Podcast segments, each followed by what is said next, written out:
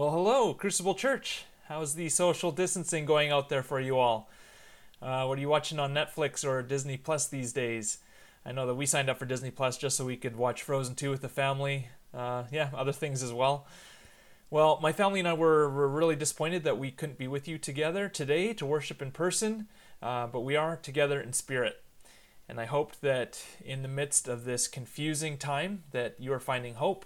We hope that you're finding uh, connection, finding support, whether it be online or on the phone with your church or with your friends. Hopefully, also in your prayers with God and in your times reading His scriptures.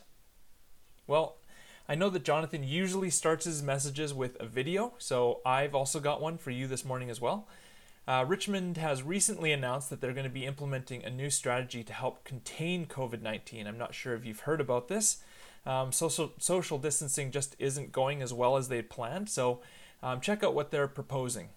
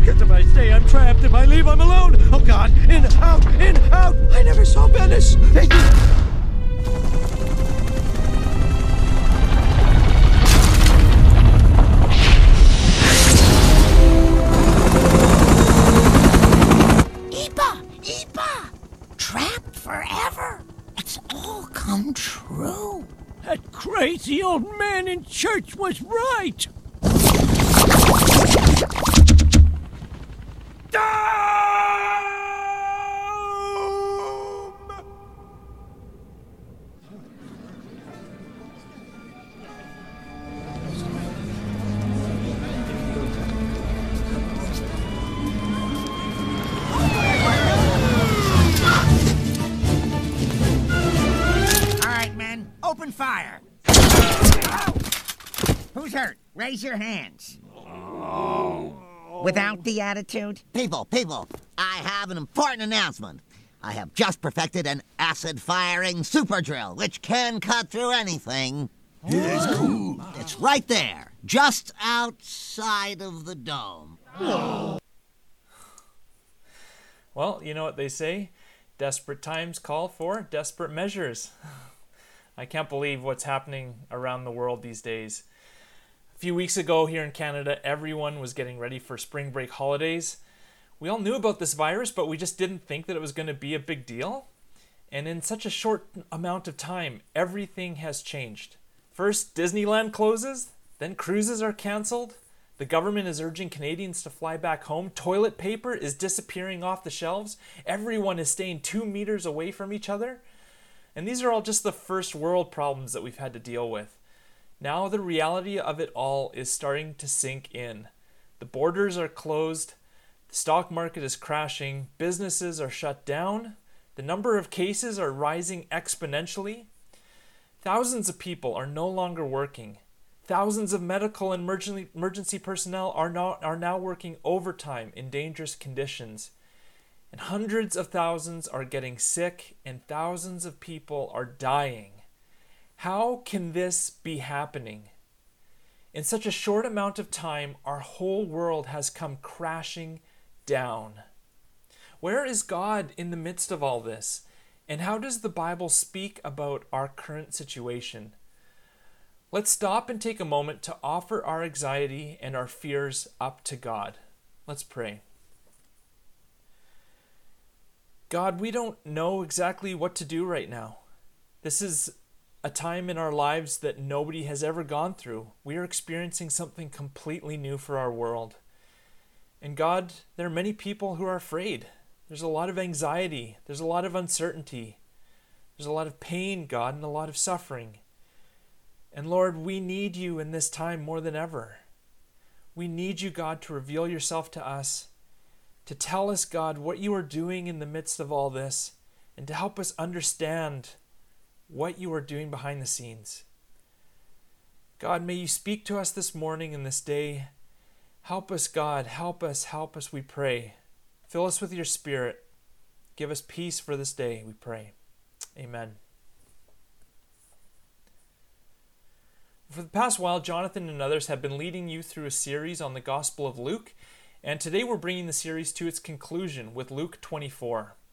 Uh, way back in chapter 9, the story of Jesus' life becomes more focused when he begins telling his disciples that soon he will suffer many things, be killed, and come back to life in three days. And it says in chapter 9, verses 51 As the time approached for him to be taken up to heaven, Jesus resolutely set out for Jerusalem. And from Luke chapter 9 all the way to chapters 22 to 24, Jesus has kept his eyes laser focused on one goal Jerusalem, the place where he will suffer, be killed, and rise from the dead. And he doesn't keep this a secret from his followers. He repeatedly tells them that this is going to happen. But in chapters 22 to 23, we heard last week from Jonathan how they just couldn't accept it. Jesus asks his disciples to pray for him in this dark time, and they couldn't take him seriously and they fall asleep. When the guards arrive to arrest Jesus, the disciples try to prevent this from happening. And when Peter is called out for being a follower of Jesus, Peter denies knowing Jesus three times. Jesus is rejected by his closest followers and is beaten, tried, and crucified alone, with no support from those who are closest to him. As all this is going down, I'm sure Jesus' followers were thinking, how can this be happening? The night before, they're celebrating the Passover in the upper room together, and now they're scattered, afraid. Their Messiah is gone, beaten, bloody, tortured, humiliated, and dead. And those feelings of confusion and grief continue into Luke 24, our chapter for today. Luke 24, verse 1, I've already put up on the screen. On the first day of the week, very early in the morning, the women took the spices they had prepared and went to the tomb. They found the stone rolled away from the tomb, but when they entered, they did not find the body of the Lord Jesus. And while they were wondering about this, suddenly two men in clothes that gleamed like lightning stood beside them. In their fright, the women bowed down with their faces to the ground. But the men said to them, Why do you look for the living among the dead? He is not here. He has risen. Remember how he told you while he was still with you in Galilee? The Son of Man must be delivered over to the hands of sinners, be crucified, and on the third day be raised again. Then they remembered his words. When they came back from the tomb, they told all these things to the, to the eleven and to all the others. It was Mary Magdalene, Joanna, Mary the mother of James, and the others with them who told this to the apostles.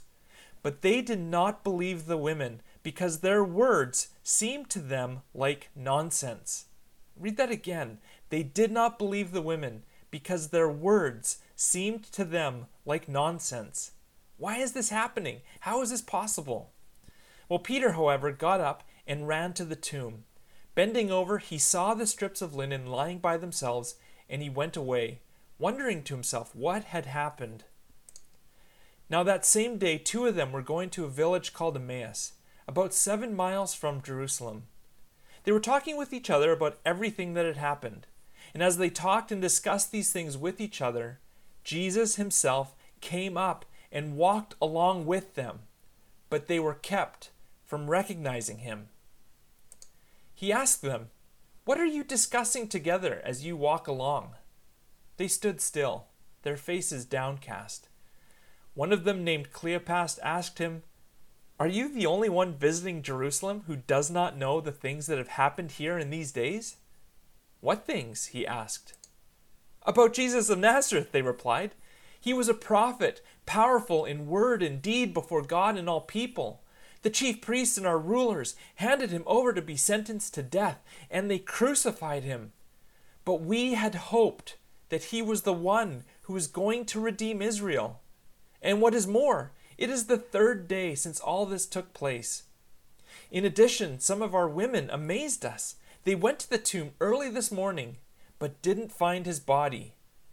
They came and told us that they had seen a vision of angels who said he was alive. Then some of our companions went to the tomb and found it just as the women had said, but they did not see Jesus. He said to them, How foolish you are, and how slow to believe all the prophets have spoken. Did not the Messiah have to suffer these things and then enter his glory? And beginning with Moses and the prophets, he explained to them what was said in all the scriptures concerning himself.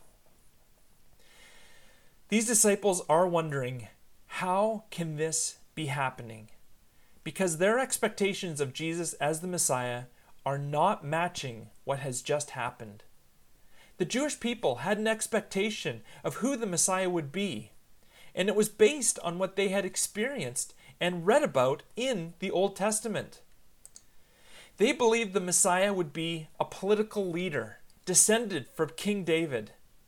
And Jesus sort of fulfilled that role. He was descended from King David, but he wasn't really a political figure like Herod or like Caesar. The Messiah would also be well versed in Jewish law and observant of the commandments. Well, Jesus definitely lines up with this, this one, although some of his interpretations of the law were incredibly controversial, to say the least. Next, a military leader who wins battles for Israel. Okay, this is a really big one here. The disciples were really expecting Jesus to raise up some sort of army or something to take on the Romans and take them out. But that definitely did not happen. Okay, next, what about establish worldwide peace with Israel as the central government? Wow, this is not going well for Jesus, that is for sure. Jesus does not even come close to reaching this. Okay, finally, end hunger, poverty, illness, suffering, and death. Well, Jesus is dead, so obviously something is not right here. This is who they expected Jesus to be, and it's all gone now. Their world is crumbling all around them. It's remarkable to me that their expectation of who Jesus should be is rooted in the Old Testament, but as Jesus points out, they completely misunderstood what the Bible was saying. So beginning with so beginning with Moses and all the prophets, Jesus gives them a whole Bible college course as they walk down the road. We don't know exactly which verses Jesus pointed out to them. I wish that I could have been there with him, but I'm sure that they had a big focus on how the Messiah had to suffer. They did not believe the Messiah would have to suffer. This was all confusing to them. But when you reread the Old Testament again, after what Jesus went through on the cross, it becomes crystal clear that the Messiah was destined to suffer. This was definitely part of God's plan all along. Let's take a quick look at Psalm 22, for example. In Psalm 22, the psalmist cries out, My God, my God, why have you forsaken me? Why are you so far from saving me, so far from the cries of my anguish? Well, Jesus on the cross cries out in Matthew 27 46, Eli, Eli, lama sabachthani, which is Aramaic for, My God, my God, why have you forsaken me? Psalm 22 7 to 8. All who see me mock me. They hurl insults, shaking their heads. He trusts in the Lord, they say. Let the Lord rescue him. Let him deliver him, since he delights in him. In Matthew 27 39 and verse 43, we read this about Jesus. Those who passed by hurled insults at him, shaking their heads. They said, He trusts in God. Let God rescue him now if he wants him. For he said, I am the Son of God. How about Psalm 22, verse 16? Dogs surround me. A pack of wolves encircle, a pack of villains encircles me. They pierce my hands and my feet. And Luke 23, verses 33. When they came to the place called the skull, they crucified him there. Psalm 22, 17 to 18. All my bones are on display. People stare and gloat over me. They divide my clothes among them and cast lots for my garment. Luke 23, verses 34 to 35. And they divided up his clothes by casting lots. The people stood watching, and the rulers even sneered at him. Jesus was stripped naked on the cross and was publicly humiliated and crucified. Psalm 22 is a depressing psalm. It's hard to imagine people singing this, but the psalm doesn't end there, and especially does not end there for Jesus. When people read that Jesus said on the cross, My God, my God, why have you forsaken me? They jump to thinking that Jesus has given up, that God has completely abandoned him. But the psalm doesn't end there. Keep singing. Psalm 22, verse 19. But you, Lord, do not be far from me. You are my strength. Come quickly to help me. For he has not despised or scorned the suffering of the afflicted one. He has not hidden his face from him, but has listened to his cry for help. All the ends of the earth will remember and turn to the Lord, and all the families of the nations will bow down before him. For dominion belongs to the Lord, and he rules over the nations. They will, pro- they will proclaim his righteousness, declaring to a people yet unborn, He has done it. It sounds like something that Jesus himself cried out on the cross. Yes, Jesus suffered humiliation at the hands of the Jewish officials and the Roman guards. Yes, Jesus was beaten and mocked. Yes, Jesus was nailed to a cross, naked and exposed. But it was for a reason. It was for our salvation and the salvation of the world. And this isn't the only passage prophesying that the Messiah would suffer. It's all through the prophets as well, especially in Isaiah 53. Here we begin to see why the Messiah had to suffer. Let's take a look at these verses in yellow first. Surely he took up our pain and bore our suffering, but he was pierced for our transgressions, he was crushed for our iniquities. The punishment that brought us peace was on him, and by his wounds we are healed and the Lord has laid on him the iniquity of us all. There is a lot of depth right here, just in these few verses. First, we get the sense that Jesus took the pain and suffering, the punishment that we deserved, upon himself. When it comes to our relationship with God, we have a problem. We are an adulterous people. We say that we love God, but then behind his back, we worship other gods the God of money, the God of security, of comfort, of individualism. Our marriage of our marriage to God, it's rocky. And there is a tremendous amount of pain and suffering that comes as a result of that unfaithfulness. We're the unfaithful ones. We deserve the punishment. But God is incredibly gracious to us in His faithfulness. Jesus took that pain and suffering upon himself on the cross. And as a result of taking that punishment, peace with God is restored. And peace with God extends to peace with all of our other relationships and peace within ourselves. When Jesus takes up our pain and bears our suffering, he invites us to experience his peace, to receive his forgiveness, and have us be changed from the inside out. In addition to peace, another result of Jesus' suffering is healing. Somehow, the pain that we currently experience, not just from our sins, but from the sins that, we've, that have been inflicted upon us, Jesus somehow takes that upon himself. Jesus bears our current suffering. And the good news is, by his wounds, we are healed. This revelation in Jesus open our, opens our heart to confession with the prophet that he mentions in verse in the yellow verses here. Yet we considered him punished by God, stricken by him and afflicted. We all like sheep have gone astray, each of us has turned to our own way. There are times when we've given up hope in Jesus. He did nothing. He was nothing. He was a failure. The world thinks the cross is foolishness. We've sought the comfort and security from things other than the cross of Christ. Each of us, in some way, has turned away on our own, and yet God continues to be faithful to us, and He continues to invite us back to Him, to confess that we love Him and that we need Him. And what Jesus did on the cross extends to our future as well. He continues to take up our pain and bear our suffering today, now. Isaiah 53 and Psalm 22 are powerful descriptions of how God will redeem and forgive his people. And it comes to help us answer the question of how God will deal with suffering. So, right now, let's think of those moments when you've asked yourself, How can this be happening?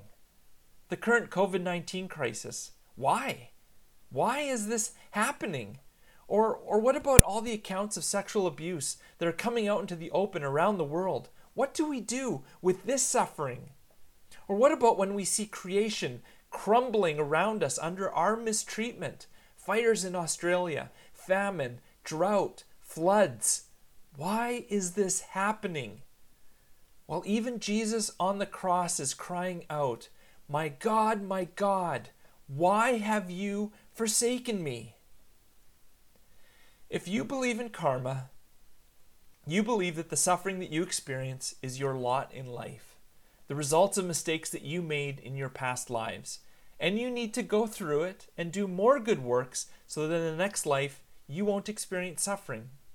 Well, if you're a Buddhist, you believe that suffering is a sign that your desires are uncontrolled. Your goal is to escape suffering by suppressing all desire with the hope of eventually experiencing nirvana. And if you're a regular person in the world today, you believe suffering needs to be avoided at all costs. Drown out the pain of suffering with entertainment, alcohol, food, sex, comfort, money. In the cross, we discover that Christianity is different. We discover that God didn't forsake Jesus in his suffering.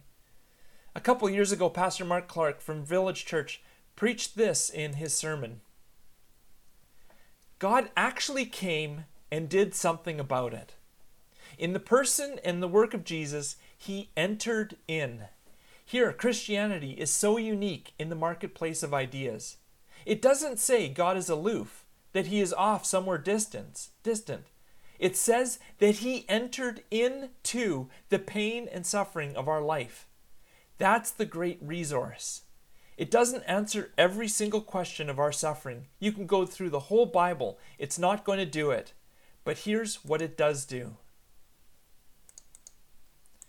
it shows us that God does care. He entered in through Jesus into the pain and the suffering and awfulness. And if you look at the cross of Christ, the cross is the place where all the resources you need to wake up in the morning and face the awfulness comes from. As I was writing this sermon, I was reminded of something that happened with my daughter Lucy when she was two years old. There she is when she was just a little girl. She's a lot bigger now, four years old now. She's got a lot more hair than that, anyways. Well, it was a late Saturday night, and in the morning, I was going to be preaching at church and I was going to be leading the service. And all of a sudden, at 3 a.m., I hear yelling from the other room, screaming and crying. I jump out of bed, I rush into her room, and she's standing up in her crib and she's yelling, Up, up, up, Daddy, up, up, up, up, up, up, up. So I pick her up, I take her in my arms, and I just try to calm her down and soothe her. I don't know what's going on. She sometimes would wake up in the middle of the night screaming for no reason. Don't know why, but she's just in pain for some something's going on. So I'm just holding her, just letting her know, Lucy, it's okay. It's okay. I've got you. Go to sleep. It's okay. It's okay. And eventually she would just drift off back to sleep, and I'd be, okay, good. I can go back to sleep now and be refreshed and well rested for the morning. And I put her down back in the crib. Daddy, daddy, daddy. She starts screaming again. She starts freaking out again. Ah, oh, okay, okay. I pick her up again. I put her in my arms again. It's okay, Lucy. I've got you. It's okay. I'm rubbing her head. I'm rubbing her back. I'm doing everything I can to show her that I'm there with her. She slowly calms down. Yes, finally, I can go back to sleep. I start to lower Daddy, okay, wait. This just goes on over and over and over again. I keep trying to put her down, and she keeps freaking out that I'm letting her go. But I'm not letting her go. I, I'm still there. I'm still I'm still with her. I'm still watching over her, but she just can't seem to quite get it. I'm trying to say to her, Lucy, it's okay. I'm here. I'm with you. I've got you in my arms. Let go and trust that I've got you in the midst of this suffering you're going through. Crucible Church, we do not have a God who is distant or aloof. He is here with us, suffering with us. In that suffering, somehow, our wounds are healed. He bears our suffering and gives us new life to face the day. In that small way, I was entering into Lucy's suffering with her. I was losing sleep and I was getting frustrated. But comparatively speaking, with Jesus, the suffering that I went through is nothing like what Jesus goes through and continues to go through for our behalf, for us. Jesus took our pain. How can we even fathom that? He is not a God who stands over us and tells us what to do with no understanding. He is with us in our pain, and it is from that place that He says, Just trust me. Just call out to me, and I'll come running to you. Admit that you need me, and I will be there. I am always there. Jesus is saying to us, I want to give you life. I'm willing to walk with you in your pain and suffering. And one day I will free you from all this mess. The invitation for us today, through whatever we're going through, whether it's COVID 19 or anything else, the invitation for us is to just let go, to just lie in His arms and say, I trust you. I'm still in pain, but I trust you because I know that you went through the pain for me, because I know that you are with me suffering now, and I know that you are good and powerful, and one day this will all be changed. I'm not going to read the rest of Luke 21 for you. I'm going to leave the rest of the story for you to finish on your own right after this. You can dig right into it. But I will leave you with some of these words from Jesus. At the end of Luke, Jesus does appear to all his disciples and explain to them why he had to suffer the way that he did. And this is what he says This is what I told you while I was still with you. Everything must be fulfilled that is written about me in the law of Moses, the prophets, and the Psalms. Then he opened their minds so they could understand the scriptures. He told them, This is what is written the Messiah will suffer and rise from the dead on the third day. And repentance for the forgiveness of sins will be preached in his name to all nations, beginning at Jerusalem. You are witnesses of these things. I am going to send you what my Father has promised, but stay in the city until you have been clothed with power from on high.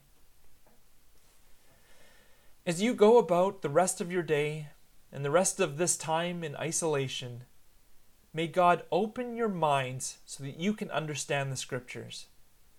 May Jesus reveal to you that He is right there with you, taking and walking in your pain and suffering. And may the Spirit give you hope and power as you wait for the day when God brings ultimate healing and shalom to this world. And in all these things, may you be inspired like the disciples were to share the good news of how Jesus is with us in our pain, there to take it away, and there to lead us into the future. Amen.